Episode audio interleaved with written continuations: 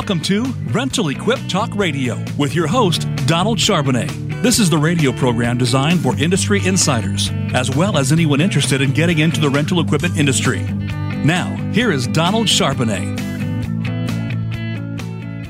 Hello again, and welcome to Rental Equip Talk Radio. I'm your host, Donald Charbonnet, broadcasting live from New Orleans. Again, this week, a big thank you to the hundreds of listeners. Tell your friends and associates.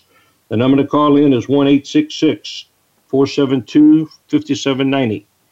I want to say thanks to one of our sponsors, Genie, uh, for sponsoring the show. If you're going to buy, buy blue. Uh, last week, I had the pleasure of attending the ARA of Louisiana meeting that was held at uh, Ditch Witch in uh, Geismar, Louisiana. It was great being with all you guys, and, and thanks for the time given uh, to me to promote the show. Uh, I know the people in the industry are busy, so I also appreciate all the listen on demand traffic we've had, as well as emails. Remember, if you call in, we won't use any last names or company names on the air unless you want to. And as always, please let me know if there's a certain guest or subject you'd like to discuss that we can do in the show, and I'll do my best to, to get them. We have some good ones coming up in the weeks to come. Today's guest should be interested. I call it the environment and your rental yard. My guest today is Brian Evans. He's president of Evans Equipment and Environmental. Brian is originally from Lafayette, Louisiana, but currently resides in Baton Rouge and is a graduate of LSU. Go Tigers. Should be a great game against number one Saturday night. We started to develop Evans equipment in Baton Rouge this last year at LSU by making cold calls after class. His dad had the equipment territory, but no customers. They started with two employees total at the time. Brian off the ground and developed industrial markets in the plants and refineries running tank cleaning equipment over 10 years. By 2005, Brian began developing national customers with their water treatment system, selling to industrial companies that had multiple locations across the country. Brian took over the company as president in 2010. The company experienced very large growth from 2010 to 2014 expanding to four brick and mortar offices and doing work in about 25 to 30 states, some in Canada and a little in South America. Today they have offices in Broussard and Baton Rouge, Louisiana, and Houston and Corpus Christi, Texas. He's currently making a large push and investment in Texas in the industrial markets, the refineries and chemical plants, to expand their business that is not as cyclical as the upstream oil and gas market that has been a, a large part of his business. Obviously, if you sell environmental equipment, you have to know the rules that pertain to the environment. So, with that, uh, Brian, welcome to the show. Thanks a lot, Donald. Uh, as uh, as Donald mentioned, I, I got to tell you, man, after you read that that little bio, it made me feel a little old. Uh, reading, uh, listening to the history of all that, you, you and I have gone back probably 20 years or so, and uh, it's flown by. So welcome from South Louisiana, where it's about uh, 85 degrees and humid. Not not like a uh, Halloween night, but supposedly the cool weather's on the way. So cool. cool. Brian, let's jump right into it. We have a lot to cover in an hour. Uh, first, tell me a little bit more about your company and its products offering. I know it's kind of split, so uh, tell the listeners what you all do. You bet. Donald, we, we've, as you mentioned, we've kind of got two separate businesses, but uh, I'll touch on the environmental piece uh, more than anything, as that is what this call relates to. Um, I would best describe our business uh, and its product offering as a as a turnkey company. Okay, when you're dealing with uh, uh, wash bays, wash racks, cleaning equipment uh, in the rental business, uh, one size doesn't fit all, and each rental uh, business is, might be a little bit different uh, than the other. And so, what we try to do at our company is we obviously sell equipment to treat wastewater and to wash equipment. But we go uh, a couple of steps further in uh, the design of the wash facilities and the uh, permitting of wash facilities and the installation of the facility itself and the construction of it. And so I would say that the best way to describe our company and our product offering is we are a turnkey company.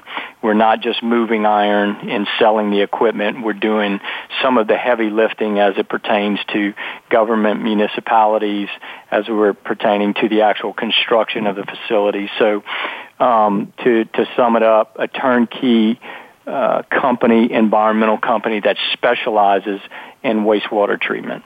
Gotcha, gotcha. So, uh, Brian, from an environmental standpoint, what are rental companies facing these days? Well, Donald, that's a that's a loaded question. I think uh, every rental facility struggles with environmental issues, but you know, typically at a rental facility, the branch manager or the service manager is juggling so many different responsibilities. He's juggling uh, revenue. He's ju- uh, juggling a P&L. He's juggling um, uh, employees. He's juggling customers. And I think one of the things that, that sometimes gets left on the side is, is the environmental compliance uh, to the facility. And I think that goes both at the facility level, but then up to the corporate level where companies have multiple locations. So I think more than anything, Donald, is, is the unknown is uh, these guys, uh, rental facility managers, have got to wash equipment. You have to wash it. You cannot put out a dirty piece of equipment. Your customers expect a clean piece of equipment. So you've got to figure out a way to wash it. And uh, the washing part is typically the easiest. You just use the pressure washer or a high volume pump or a high volume uh, fire hose to to clean it down. But when you've got to take care of that waste and take care of that wastewater is where the, the questions and the, and the hurdles come from. So I think one of the biggest items that the, uh, the facility managers and or the, uh, environmental managers are faced with is what to do with the water. Correct? Because, right. uh, they're, they're not, uh, many times savvy on what the laws and what the restrictions are in a local municipality or within a city or within a state or what the federal laws are. So they they're left in the dark as to what to do with the water. Should we treat the water and send it to the city sewer? Well, how do we go about doing that? How do we go about getting a permit to do that? Who do we talk to? We don't know. Should we uh, pre-treat this wastewater and discharge it to a ditch? Again, who do we talk to? Not clear on that many times. And it's very difficult to navigate um, a bureaucracy in a government. Uh, and, and wastewater is another bureaucracy that a rental facility manager or owner will have to deal with is a is getting to the right person to get the correct answer. So I think those are from an environmental standpoint, your facility managers and uh, branch managers, service managers are really struggling to know what to do that how to wash it is is not so much the challenge, but what to do with the water after it's washed. Does that make sense? Yeah, and, and so also along those lines is washing, uh, and, and, not just the exercise of washing, but as you said, the, the water treatment is, it. I mean, many times it's the highest point of exposure for a rental company. And why why is that, and and who actually regulates it? That is that is a great question. I, I use this conversation with customers on a regular basis. I would I will say at a rental facility the highest level of exposure, meaning uh, uh, safety exposure and environmental exposure outside of that company driving the tractor trailer out of the yard where uh, you've got an interstate and you've got thousands of cars and you've got a heavy piece of equipment. The wash rack is a highest rate of exposure for the company because you're generating in a rental facility, you're generating tens of thousands of gallons of wastewater uh, you may not generate that in a day, but over time you're going to generate hundreds of thousands of gallons of wastewater. If you're not disposing of that properly or you're not recycling it, that water is leaving your facility. It's either leaving your facility and going into the ground, or it's leaving your facility and going into a ditch or to a river or, or any open body of water, and there's risk there if you drop an oil pan on a piece of equipment and it, that water's not pre-treated, well, you've got an oil sheen going down the river or going down a ditch, and people see that, and it's against the law, obviously. So, I find, uh, other than the, than the driving of the uh, the tractor trailers, uh, the the wash rack is the highest level of exposure for a company. And, and so, jumping into the other part of that question is that does each local municipality regulate their own rules for what can go where? Yes, um, that that is a that is a tricky question. It's one of the things that uh, we do upon an initial site visit is begin to find out, you know, what what municipality is this a county? Is this uh, is this the city or, or the town that handles the the wastewater or accepts wastewater from a facility? So at each uh, municipality, whether it be a city, town, state, or federal, they determine the, the limits. Typically, Donald, the if the water is going into a sanitary sewer system, meaning the the wastewater uh, goes into the sanitary sewer system where it's going to be treated further, that's typically handled by the local municipality, the city of New Orleans, the city of Houston, something like that. If it's going into an open body of water, like a, a river or a ditch or a, a, a holding pond or something like that, that's typically regulated by the state in which the facility is located. Yeah. Does that make sense? Absolutely. I think the only three letters worse than IRS is DEQ. Uh, Amen. Amen. So, uh, obviously, rental business is, is, a very large and varied industry, and uh, many companies specialize in different types of equipment that they need to, to wash. Some are washing heavy dirt equipment, some are washing small tools. How should a rental company research the best way to wash and then decide what's the best way to handle the waste that relates to that washing? If that if that's a triple question or not. Yes, that is, that man that that is a fantastic question. Um, look, one size doesn't fit all in the rental business. We we take care of uh, so many different types of customers. We take care of of oil drilling rental companies. We take care of uh, drilling mud companies that rent equipment. We take care of heavy equipment companies. We take care of oh any assortment. And guess not any one of those has the same waste stream and the same amount of water and contaminants that go into the wash rack. So I think one of the things that's most important is to know what you're washing and to have someone come out and give you an assessment of what you're washing because one size does not fit all. And, and, and Donald, one of the most important things in the water treatment business is pre-treatment. And guess what? That's not a sexy, uh, sexy thing to talk about. It doesn't have anything to do with equipment. It has to do with settling time and having enough settling time for solids to fall down and then for oil and hydrocarbons to float up so that you can take that out of the water and, and either reuse it or pre-treat it and discharge. And pre-treatment is one of the is is the biggest item to consider when you're setting up a wash facility. And thus, when you're looking at different types of facilities, a heavy equipment dealership, let's say a someone that's washing uh, very large bulldozers and excavators, is going to need a whole bunch more pre-treatment. And when I say pre-treatment, I'm not talking about water treatment equipment. I'm talking about a drive-in pit, a couple of settling pits, concrete pits to settle those solids out before it gets to the water treatment system. Because if you have no pre-treatment, the water treatment system is going to clog up in no time, no time flat. So it's very, very important to have a, a high level of pretreatment, and that is one of the best ways to design a wash rack is to evaluate those things.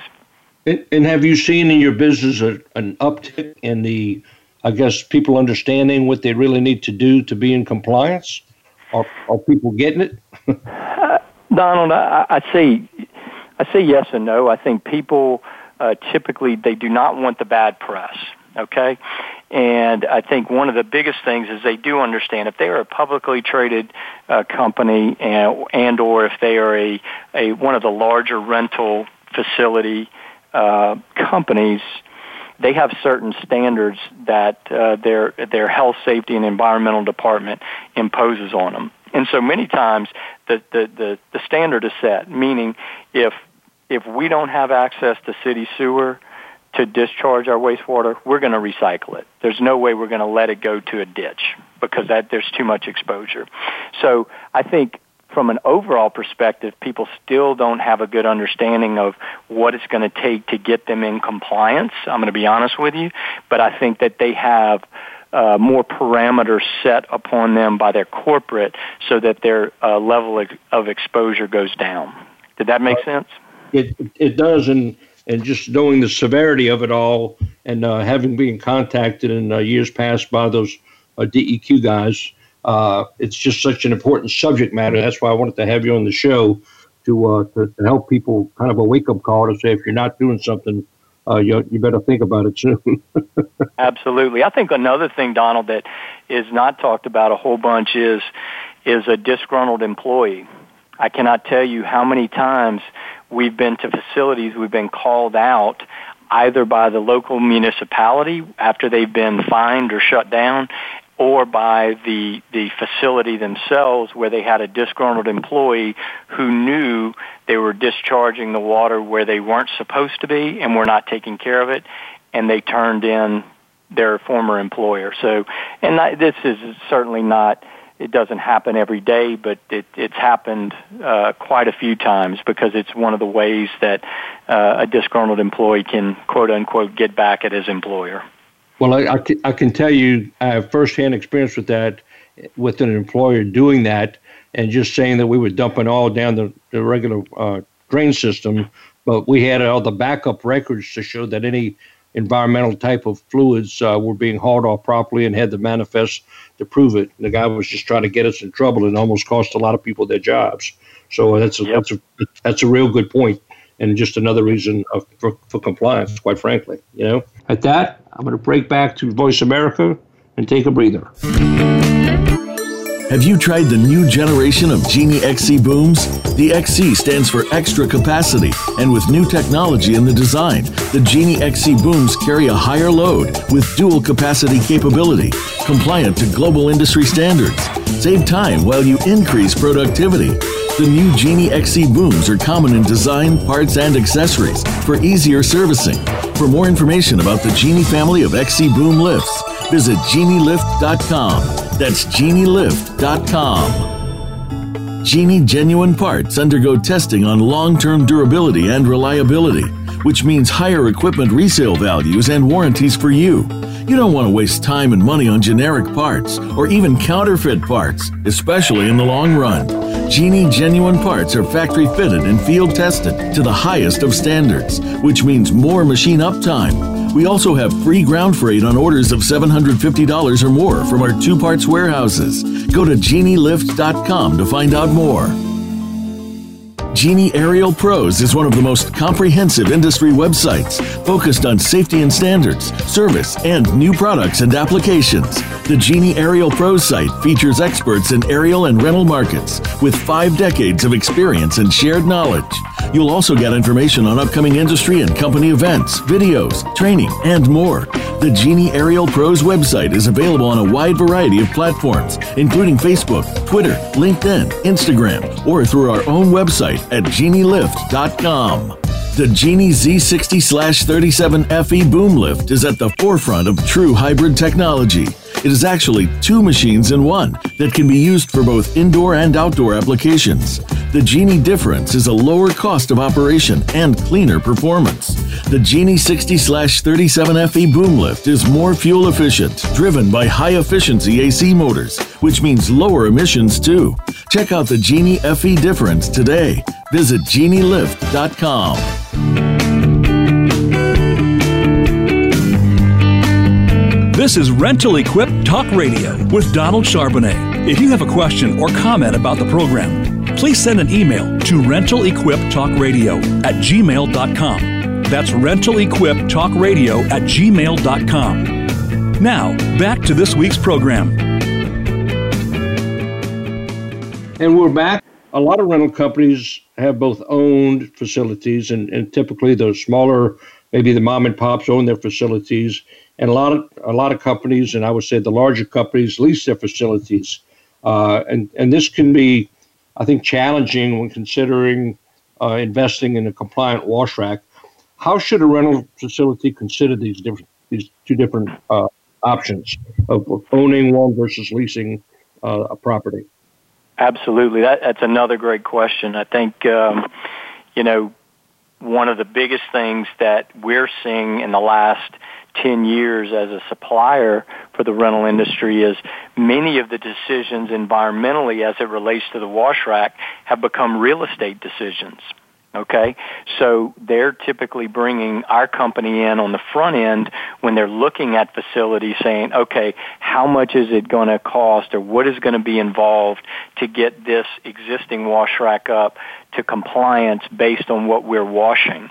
And it becomes a real estate decision because, hey, let's be honest, if, if they're gonna if the rental facility is gonna lease this facility for uh, five years uh, how much money do you want to put into concrete in a metal building and either have the landowner uh, lease that back as a leasehold improvement or you pay out of pocket and you're improving the the landowner's facility and you may leave in 5 years? You don't want to invest you know potentially $100,000 or $200,000 in concrete and metal building and electrical and plumbing if you're going to leave in 3 to 5 years it doesn't make sense. So one of the things that is is very very important number 1 in uh uh, evaluating a facility when they're moving in is what are the lease terms? Do you own this facility? Hey, if you own this facility and you're going to be here, you know, for for the foreseeable future, at least for 10 years, it only makes sense to do a, a permanent wash rack where you pour concrete, settling pits, things like that, trench drains, because you're going to get that return back over time. You amateur, amateurize that cost over time, and, and it's not a not a huge cost.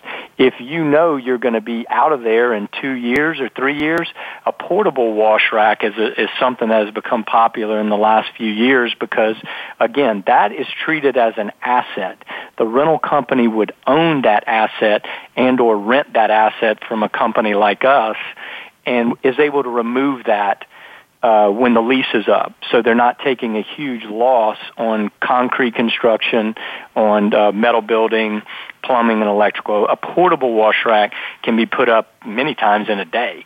So it's a very, very good option uh, for someone who is leasing their facility for a fairly short amount of time. Does that make sense? Yeah, and, and obviously, if you're going to do a permanent uh, wash rack uh, uh, facility, your company can also uh, help equip that. It's not you're not just in the in the portable uh, wash rack system business. You can also get them all the all the equipment that they need for a permanent rack. Am I correct? Absolutely, and I think that's one of the things that that our company does well, and and, and whomever a company uses is is when you go on site, one of the things I really enjoy doing, I feel like our team enjoys doing is when we have a new customer or a new facility, we send someone out there to evaluate it and say, okay, all right, you've got, uh, you've got a shop this big, here's the, here's the power that we can pull off of, here's where the plumbing lines are, here's where the water is, here's where the discharge to sewer uh, might be located, and you, you come up with a plan and you say, okay, what's going to work here? What's going to work, work most cost effectively and is going to mo- work effectively to give you a compliant wash rack where you're not going to uh, have issues with, with discharge bus over time. So I think one of the things I, I really, really enjoy doing is, is doing site visits with customers and, and figuring out what's their best option. Is their best option permanent? Is it permanent with uh, discharge to sewer? Is it permanent to recycle?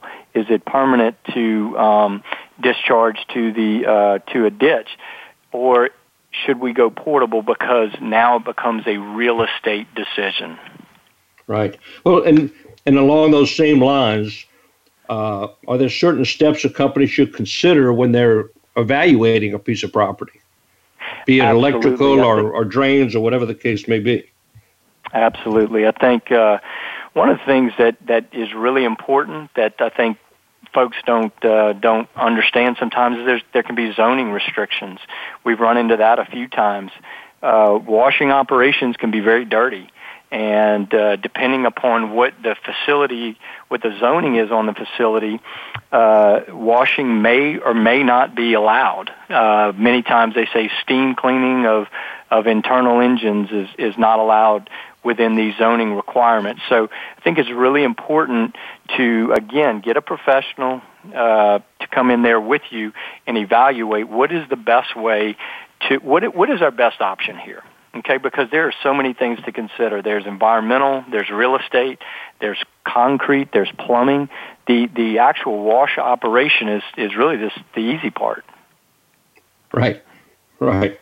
But i mean even even drainage and uh you know knowing where the where the wastewater ends up i know that there's been times where you have to trace it all the way to a river or in our case a bayou or something uh, based on what the city uh, you know planning says that you can do. Is am I, am I right with that? That that is correct. You you want to know where you want to know. Many times we put cameras in the uh, in the lines uh, with a plumber is to see where where is this discharge water going to where's it going to go if there's a pipe stubbed up out of the concrete hey we weren't there when the concrete was poured where's this discharge water going to go you want to know that because if it's going to the wrong place uh, you want to know that and you want to cap it. We've had that happen multiple times where the landowner told us, "Hey, this is the discharge is going to city sewer," but the pipe actually went to a ditch. We didn't know. So that is that is a great question, something to to look at for sure. Yeah, and, and I would presume that a lot of times, if you're leasing a facility, the landlord has some say so as to what it, what exactly is going to take place on his property. Absolutely, I think that um, you know, landlord, look, again, let's go back to what we talked about before at the very beginning, Donald, is when you're generating hundreds of thousands of gallons of wastewater over time, a landowner is going to want that water cleaned up. He's not going to want that going into his, his, into the ground because he owns that facility. So typically we, we run into that most of the time. The, the, the, the the property owner wants a set of the plans. He wants to know what kind of system, water treatment system you're going to put in, what type of compliance. He wants to see your discharge permits because I get it.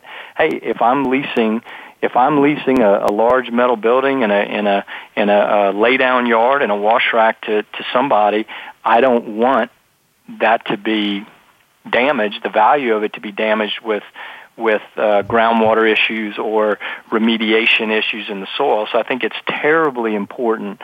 And, and a typical, a savvy uh, landowner is is going to know what he's looking at. But um, you know, many times before we go in, or before some of our customers go into a new facility, they have a phase one done, and sometimes a phase two, where they core drill uh, I'm sorry, I didn't explain what a phase one, you know, environmental assessment is, and a phase two. A phase two is is more in depth, where they core drill into the into the ground by the wash rack or by the used oil tanks to make sure that there's no soil remediation issues. Does that make sense? That's because, that's to set hey, a benchmark for the tenant, really. Go ahead. Right. So, so you're setting a benchmark for the tenant as much as anything, right? Absolutely. Absolutely. So, yeah, there's there's lots of things to consider, and I think one of the things that is most important is doing your due diligence on the front end and seeing what is going to work and what what are your options. Well, and there's always language in a lease document that says that the uh, tenant has to return the property in the same condition that the landlord gave it to him. So this gets to be a pretty important part of the of the whole equation. Exactly, exactly commercial real estate that I've done in the past. I've, I've got some some rental uh, buildings myself, and you know this is uh, we purchased a purchased a large building a few years ago, and we did a phase two before we bought it because we knew they had been washing pipe. We did the phase two at the wash rack. Well, I'm in that business, okay, so I know the pitfalls of what could or couldn't be there. We did a phase two uh, at at the wash rack and they they had a geoprobe and drilled into the ground and found that everything was fine but hey I wanted to know that before I moved in I don't want to be responsible for someone else's contamination um even though I own the building does that make yeah. sense I, I, think it's some of the best money spent is to have that phase one or two done prior to moving in, to, again, to set a benchmark and you're not inheriting somebody else's problem. And typically, a landlord may have you do a phase one or two when you get ready to exit the building, also, when you're giving Absolutely. up the lease uh, to make sure that, uh, that there's nothing hanging over their heads at the, at the same time. So, and uh, Donald, the place that they're going to go first is the wash rack. Why is that? Okay, the first place that the phase one uh, environmental assessment uh, employee goes to is is the wash rack, and probably secondly is going to be where the fuel tanks were. Okay, right. why is that? Because is the exact point of what we've talked about three times already is you're generating thousands and thousands of gallons of wastewater. Well, right. it's got to be treated correctly, it's got to be disposed of correctly, and it's got to be maintained correctly. Okay. Well, let's take a quick break and go back to Voice America, and we'll pick this up when we come back. Thank you. You betcha.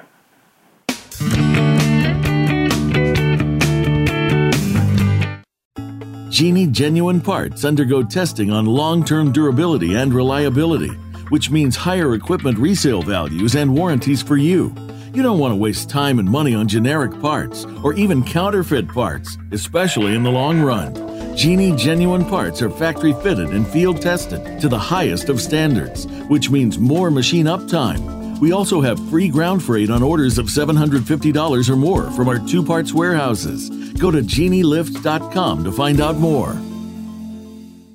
Genie Aerial Pros is one of the most comprehensive industry websites focused on safety and standards, service, and new products and applications. The Genie Aerial Pros site features experts in aerial and rental markets with five decades of experience and shared knowledge. You'll also get information on upcoming industry and company events, videos, training, and more. The Genie Aerial Pros website is available on a wide variety of platforms, including Facebook, Twitter, LinkedIn, Instagram, or through our own website at genielift.com. The Genie Z60 37 FE boom lift is at the forefront of true hybrid technology. It is actually two machines in one that can be used for both indoor and outdoor applications. The Genie difference is a lower cost of operation and cleaner performance.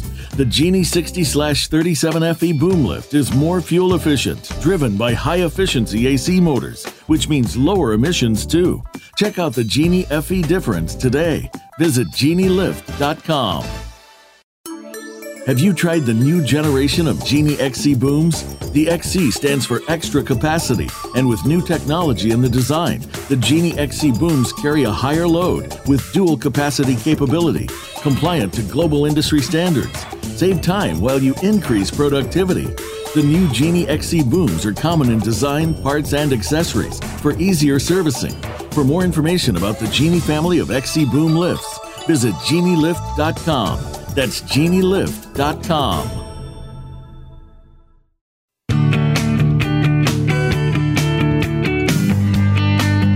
This is Rental Equip Talk Radio with Donald Charbonnet. If you have a question or comment about the program, please send an email to rentalequiptalkradio at gmail.com. That's rentalequiptalkradio at gmail.com. Now, back to this week's program. And we're back with our guest, uh, Brian Evans, with Brian uh, Evans Equipment and Environmental. Our calling number is 1 472 5790. Uh, Brian, we were just talking about real estate issues before the break. And uh, so let's, my next question for you is that where is the best place on a property to locate a wash rack? If let's just say you got a 10,000 square foot building, you got three and a half acres, is there a certain area you recommend? Yes, sir. Um, another good question. Uh, you know, Donald, the, the bottom line is this: is if you can locate the the wash rack as as far away from the facility as possible, it, it just prevents. Uh, hey, let's let's be honest, right? Wash rack is the dirtiest place in the facility. It's uh, it's where everything gets cleaned. Thus, all the, the the the contaminants and the waste and everything goes into that wash rack. Um, so, obviously, the further away from the facility that you can be, that's still with, on the property, is is best. That way, you're not tracking mud, you're not tracking water, you're not tracking dust. Or dust blowing uh, from the wash rack uh, into the shop where the guys are tearing equipment down to to repair it. Now that being said, sometimes that's that can be cost prohibitive, right? If you've got a facility there and you've got power and water and um, everything close and inside the facility, well, it may not make sense if you've got a, a saw cut and trench uh, power, 480 volts, and uh, trench water and natural gas back to a facility that might be 200 yards away or 100 yards away. That can be cost prohibitive. So typically, best case scenario is its owned island somewhere off the main building. Okay, and Donald, something something else. You always want the wash rack to be the highest point on your facility. Reason for that is is is due to rainwater and, and overflowing of of anything. Is you don't want rainwater or storm water running into the wash rack and overflowing the the uh, settling pits. Okay, you want the wash rack to be the highest point on the yard where water can shed off of it, not into it. Does that make sense? Yeah, and, and uh, you know, you, you kind of ease into another question that I have for you. But do, do all wash racks have to be covered? And, and how does rainwater affect just an open wash rack? Yep, great question. Uh, typically, uh, not typically, I've not run into one case where a wash rack is not covered if they're discharging to sanitary sewer. Okay? The reason for this is is most sanitary sewer systems are already at their capacity or close to their capacity and they don't want to treat rainwater. Okay? They won't accept rainwater. So if you have a wash rack that is permitted or you're attempting to permit it to sanitary sewer, you're going to have to have a cover on top of it. They're not going to accept wastewater, wash water uh, that is say 80% rain. Does that make sense? So sure. That's one question. If you're recycling the water, uh, you do not have to have a covered wash rack. One of the things that you do have to watch out for is, for instance, in South Louisiana, South Texas, and many places across the Southeast, you can get what, what we would call a gully washer, right? You're getting a ton of rain all at one time, and, and if you're getting a long period of rain and a lot of it at one time, you can overflow the pits. Okay?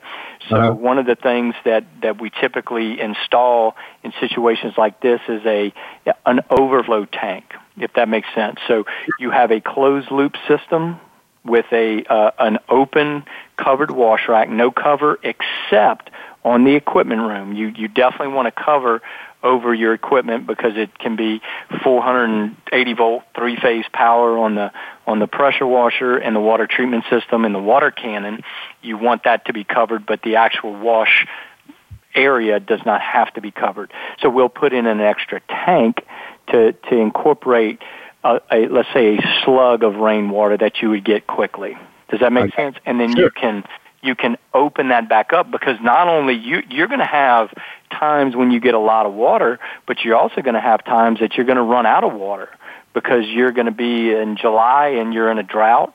Well, you're going to lose water. You're going to continue to wash with recycled water. Well, that water is going to evaporate. And so right. at some point, you're going to need more water. Right. And typically, is somebody assigned to the wash rack to take care of the day to day maintenance of yes, filters sir. and the like?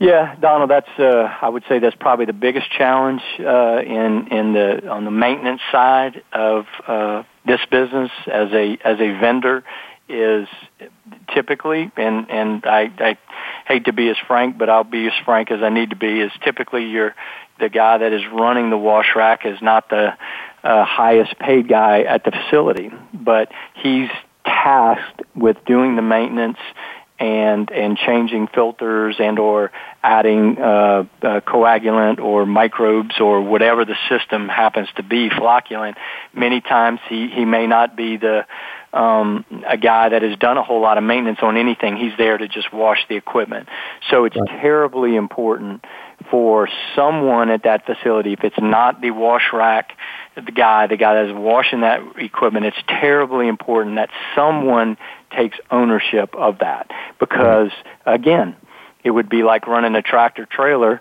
a high point of exposure, and you're not doing any maintenance on it. You're not checking the brakes. You're not checking the engine.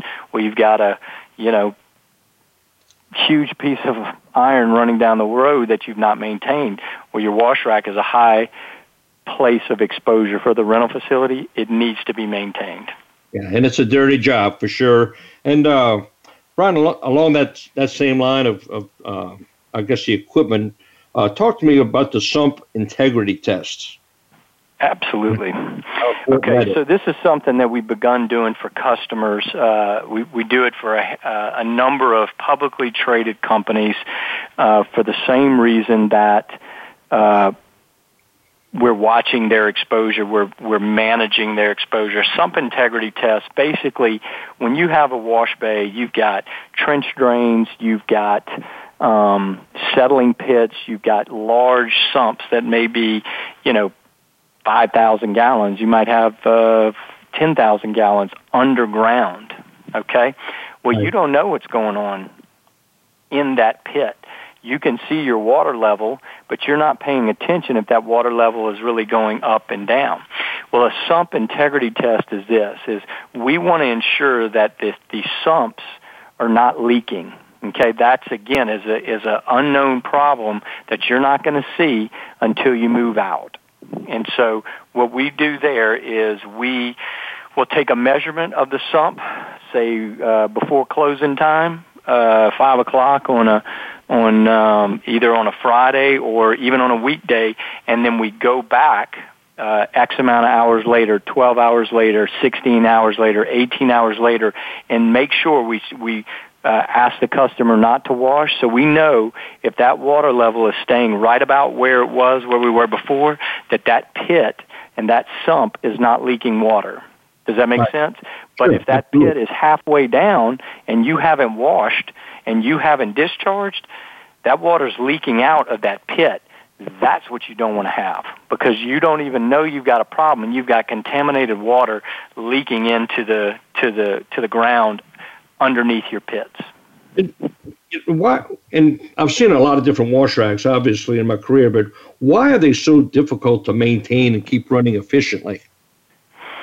Uh, I, am going to give you two reasons. Number one, Donald, is they're not set up correctly many times. Okay, when I say that, uh, uh, um, ABC company moves into uh, you know Dallas Fort Worth and hey they're trying to find any facility that they can to open up and be up and running and uh you know 3 or 4 months. So they're moving all their equipment in. Hey guys we got to find a place to wash.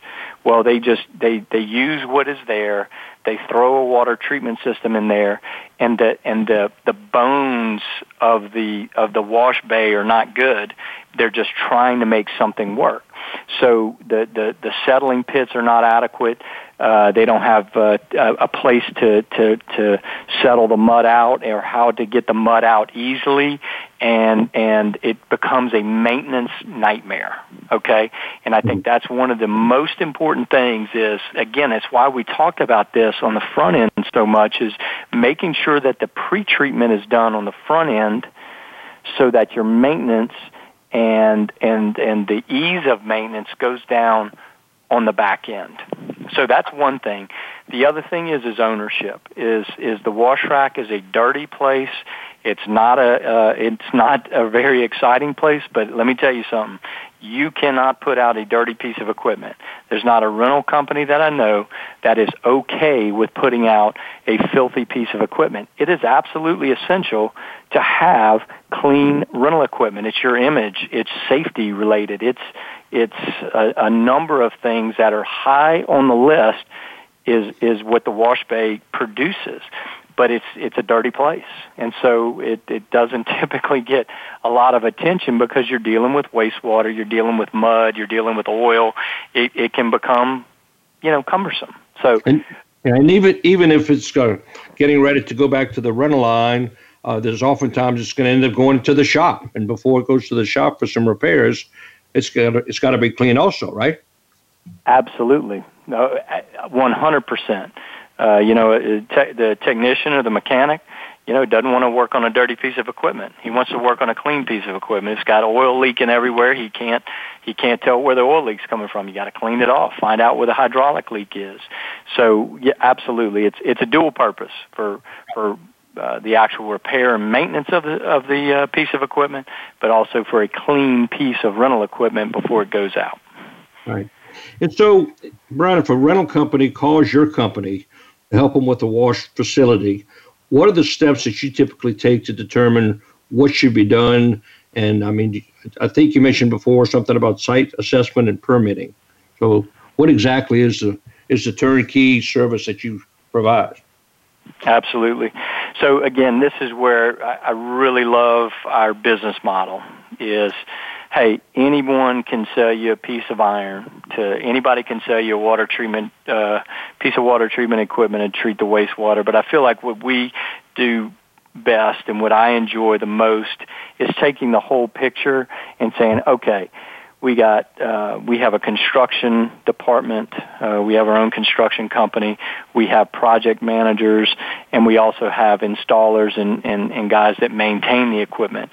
But I think what uh, if a customer is calling out of the blue, that is one of the most uh, fun things we get to do is walk with that customer from from design concept, saying, okay, you've got this amount of space, you have uh, this type of equipment. Let's come up with a solution that's not going to work for you for one month. It's not going to work for you for six months, but it's going to work with work for you for 10 years until you grow out of this place. So uh, I know I'm I may not be answering the question directly, but I think the turnkey approach, which is the water treatment equipment, the stuff that we manufacture and sell, is certainly a piece to the puzzle.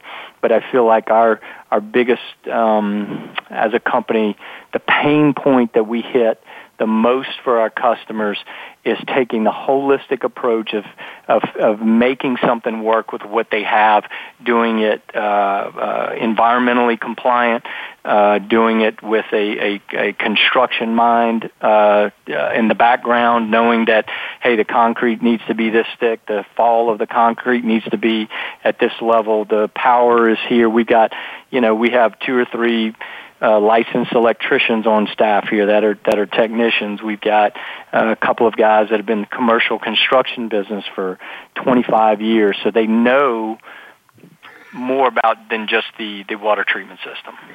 Well, and, and obviously you've got you've got cities, you've got counties, you've got states. The bureaucracy that you must go through for permitting must be must make you pull your hair out. I would think sometimes. yeah, it, it can be challenging. I think knowing the the overall um, intent of of what the municipality or the state agency is trying to do um, is is good to start with. I think the bottom line is that can be very cumbersome. It can be very very difficult, specifically for a rental facility manager or a, a, service manager who doesn't know the correct lingo or doesn't know the right steps to take. Hey, there are times that we have to sub out pieces of the permitting process because it can be just just huge. Sometimes it depends upon the municipality it's really not that difficult. They want a couple of water tests. They want to know what you're washing. They want to come look at the facility, and you write up a permit, and and you know goes through about three steps before it's approved. But that really depends upon uh, the facility. At that, I'm going to break back to Voice America and take a breather.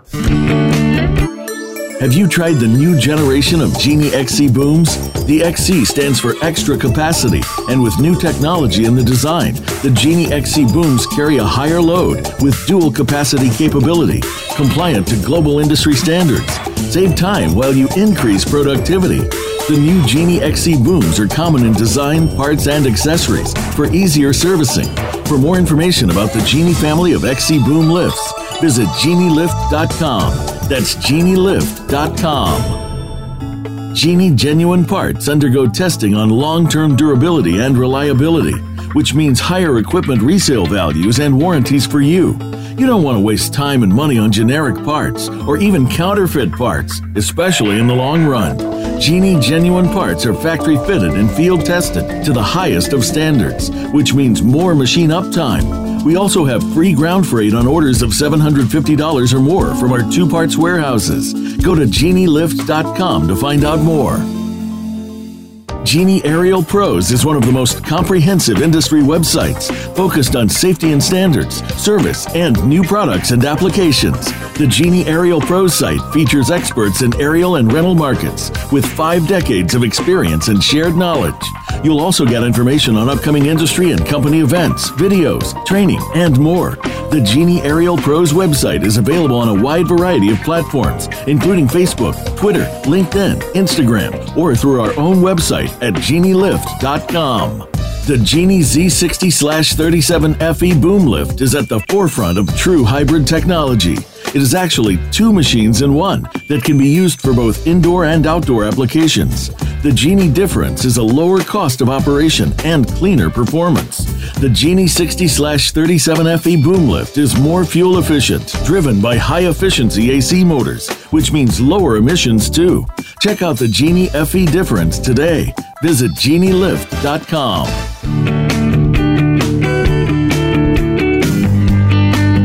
This is Rental Equip Talk Radio with Donald Charbonnet. If you have a question or comment about the program, please send an email to rentalequiptalkradio at gmail.com. That's rentalequiptalkradio at gmail.com. Now, back to this week's program. And we're back. Brian, as, as these units become more portable as time has gone on, could, could you actually see a, a wash rack becoming a piece of rental equipment that as a specialty item on a big construction site where they have restrictions on, on mud uh, trucking down the street and stuff like that? Could, could that Absolutely. work? Absolutely. Absolutely. You, you, uh, we, we already are, seeing that, uh, both uh, outside of our business, but inside of it, we, we're renting that type of equipment right now. It's not an everyday thing.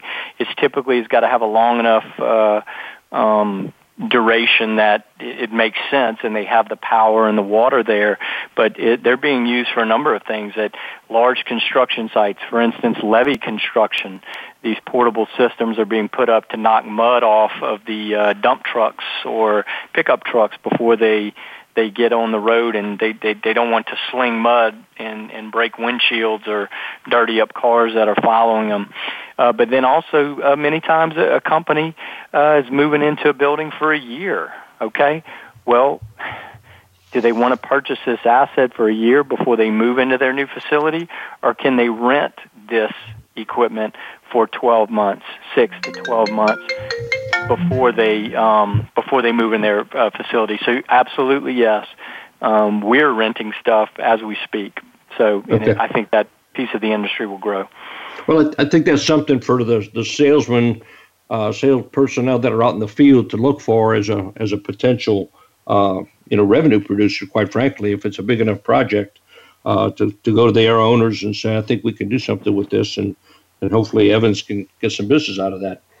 Absolutely. So, tell me about how you guarantee and stand behind your products and services, as, as this is such a dirty, difficult uh, environmental issue uh, and, and you've got units scattered all over the, the, the country. Uh, how do you work on your guarantee? You know, Donald, that uh, that's something that you know we take seriously here, and I think uh, most companies do. Is you know your your reputation and your t- integrity are, are on the line, and I think uh, when we're able to work with a customer uh, from the front end, and he's reasonable about the cost and reasonable about what it's going to take to get this thing in, in working order and it's, what it's going to take to get this thing compliant, we typically can come up with a solution that will work and, and is easy to stand behind. The, the challenges we have, look, every business has – has money challenges, right? Nobody's got an open checkbook. So many times you've got to work within budget constraints and work with facility manager, property managers, or uh, real estate managers for those companies is just making sure that we're going to have something that, that, that works. Now the, the, the, the owner of the equipment, the rental facility itself, has got to take ownership of the wash rack, and we know that. Uh, we've we've begun starting doing some um, some maintenance nationwide with uh, a few customers where uh, we're going once a quarter and, and doing maintenance at some of these wash racks to make sure that we're training and retraining their people on how to do the maintenance.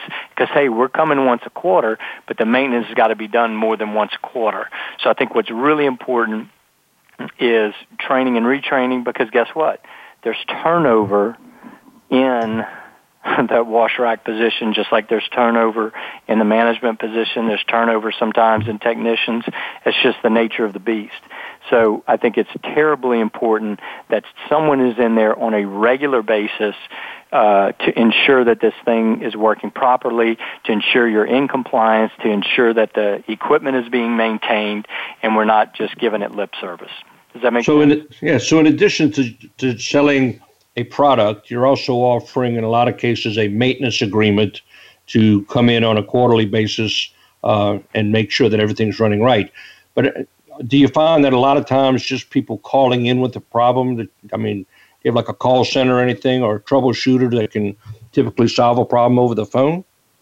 Yeah, we can do some of that. Um, it, again, it depends how savvy the guy is on the other end of the line. If he's got some uh, some technical ability, absolutely, we can typically walk him through stuff on the phone. Uh, hey, with technology these days, you can we FaceTime people, right? You you get your cell phone out and he he shoots a video of what's going on, and you can walk him through it and say, hey, turn this knob or put the uh, tube of uh, chemical here or, or whatnot. So absolutely, there's many times we're able to uh, walk people through. Typically, they get a, one of the technicians involved that may be working at that facility, uh, and, and sometimes we can even sub out uh, a local uh, service provider. If it's an electrical problem or a plumbing problem, we can sub those pieces out. Okay, and so from from a size perspective, what's the smaller uh, end of the spectrum as far as wash racks, and what's the, the larger size of the spectrum? And I'm I guess I'm really talking more about the portables rather than the the uh, the, the in ground, so to speak, uh, wash racks. Um, as far as uh, what percentage of the business is portable and what is permanent? No, in, in, in, actual size, if somebody's just a general rental center, you know, okay. doing, uh, you know, maybe up to a Bobcat, a skid steer, and uh, lawn and garden equipment, that type of thing. What's the smallest unit that you guys uh, make, and what's the largest unit that you make, just in dimensions? Wow. Absolutely. So, you know, we've done good goodness. We've done, you know, uh, things as small as a almost a wash booth, you know, a ten by ten to wash valves or to wash uh, very very small items, and we recycle that water.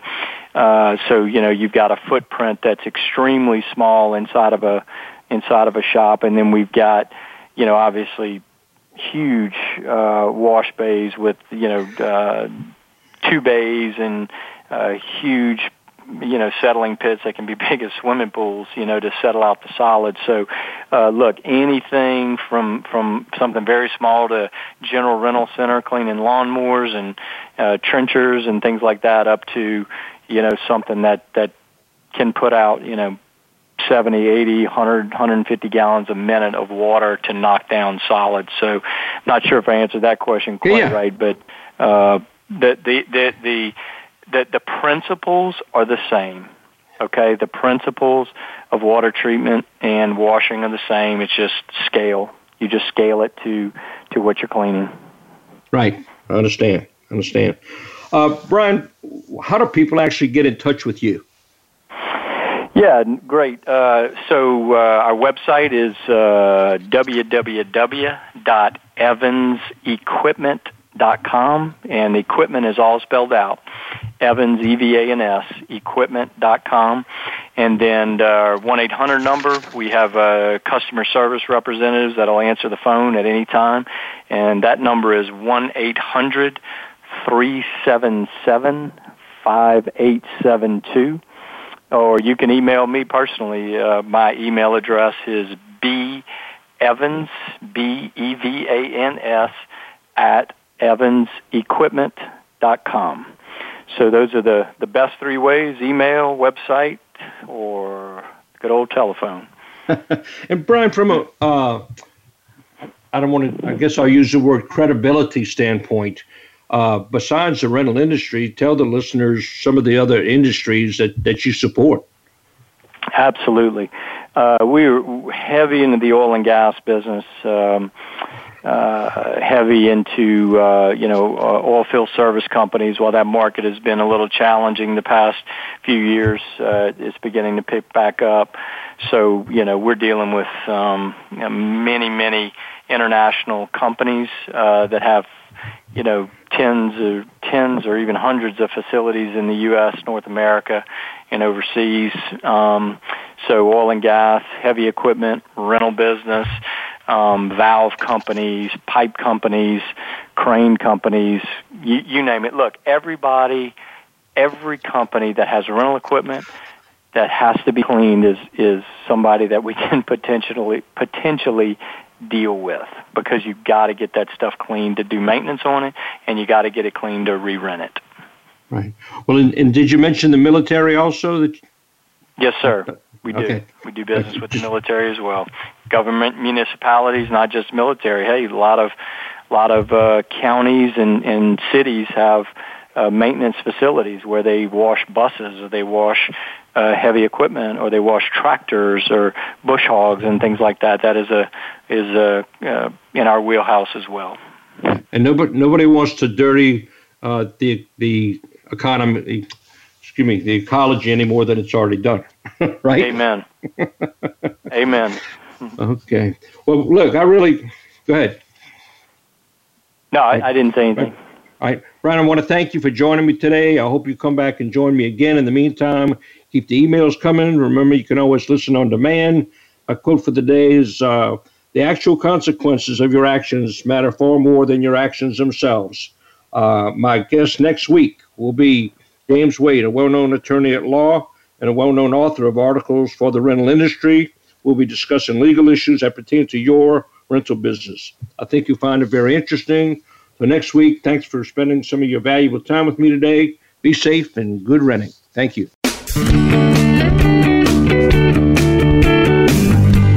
Thank you for tuning in to Rental Equip Talk Radio. Be sure to join your host, Donald Charbonnet, next Wednesday at 10 a.m. Pacific Time and 1 p.m. Eastern Time for another edition on the Voice America Business Channel. Until we speak again, have a great week.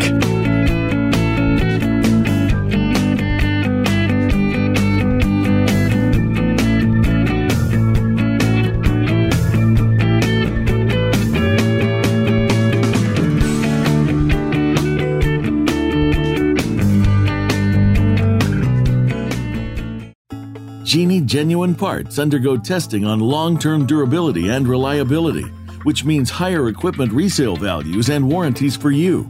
You don't want to waste time and money on generic parts or even counterfeit parts, especially in the long run. Genie genuine parts are factory fitted and field tested to the highest of standards, which means more machine uptime. We also have free ground freight on orders of $750 or more from our two parts warehouses. Go to genielift.com to find out more.